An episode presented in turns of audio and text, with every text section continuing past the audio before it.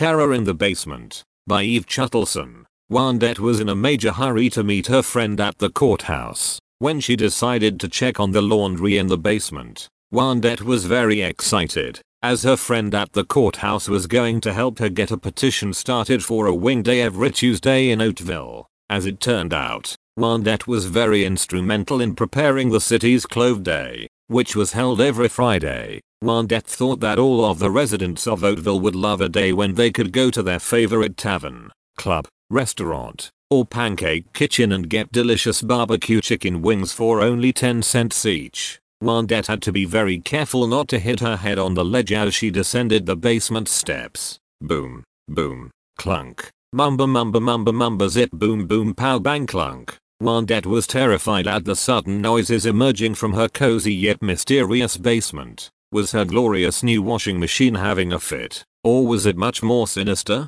Could it be a mysterious phantom trying to haunt Wandette out of her abode? Nothing was certain at this point other than the fact that Wandette was shivering with fright. Suddenly the lights flickered slightly and Wandette let out an ear-piercing shriek. Would the terror ever subside? Gingerly and timidly, Wandette made her way down the narrow and steep basement stairs, clutching the railing every step of the way. To the side of Wandette was an old sandstone foundation wall, that displayed its age with deep cracks and an occasional burst of moss. Wandette was nearly paralyzed with fear as she reached the bottom of the stairs. As soon as she got into the basement, the lights flickered again. Bar boom crash bumba bumba bumba boom. The sharp clanking and mysterious noises continued, further heightening the perilous mood of Wandette. Wandette nearly blacked out when she saw her new washing machine shuddering and quaking as if it were going to explode. What was going on? Oh, oh, oh Wandette shouted as she quickly recalled that she was washing her friend Bootsy's rubber boots.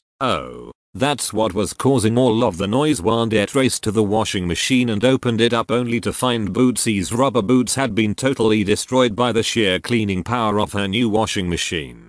Wandette cowered in fear because she was afraid that Bootsy might seek revenge over the lost boots. So, instead of hurrying to the courthouse, Wandette decided to try to find or make a new pair of rubber boots for her friend Bootsy. Feverishly, Wandette scoured her library for books on rubber boot making but to no avail. Wandette then remembered that Bootsy was on her way over. Oh, oh, help Wandette screamed in complete and total fear. Bootsy has a prime and severe temper. If she finds out that I accidentally yet completely destroyed her cool and crazy hot pink rubber boots, only heaven knows what will happen to me. I may even end up in a fresh grave suddenly. There was a sharp knocking at Wandette's front door. Wandette leapt up the stairs with cat-like agility and sprung the door open with a maniacal grin on her face. At the door was Wandette's close chum Fanny. Fanny always had the latest gossip and was ready to share it with Wandette. Wandette scooted Fanny into the house and slammed the door.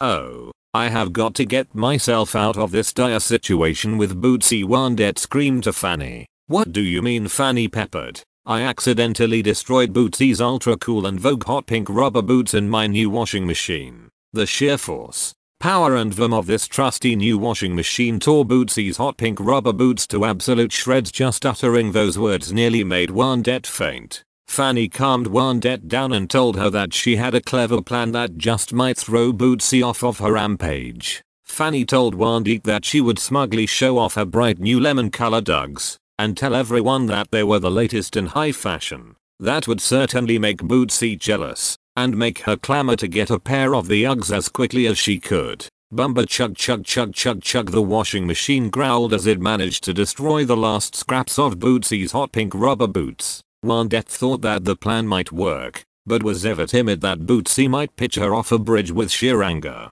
Boom, boom, boom. Wandette and Fanny heard three menacing knocks at the front door. Wandette cowered in fear. Fanny was a bit more brave and bustled up the basement steps to answer the door. The dangerous lithin treads of the stairs creaked and groaned as Fanny lumbered up to answer the door. Wandette was not far behind and ready for the brawl of the century with Bootsy over the destroyed hot pink rubber boots. Wandette whispered a quick prayer that Fanny's brilliant plan would work. Fanny reached the front door in a flash, even after almost toppling over a stray pair of sunglasses. Falling down would not have been the best for Fanny, as she had just had both of her knees replaced. Fanny used to be a Rockette, and her knees had gotten weak from all of those high kicks. As Fanny opened the door, she was shocked to see Bootsy in tears. Apparently, Bootsy had snagged her new fashion slacks on a stray nail on Wandette's picket fence. Oh, these high fashion slacks cost me almost $10,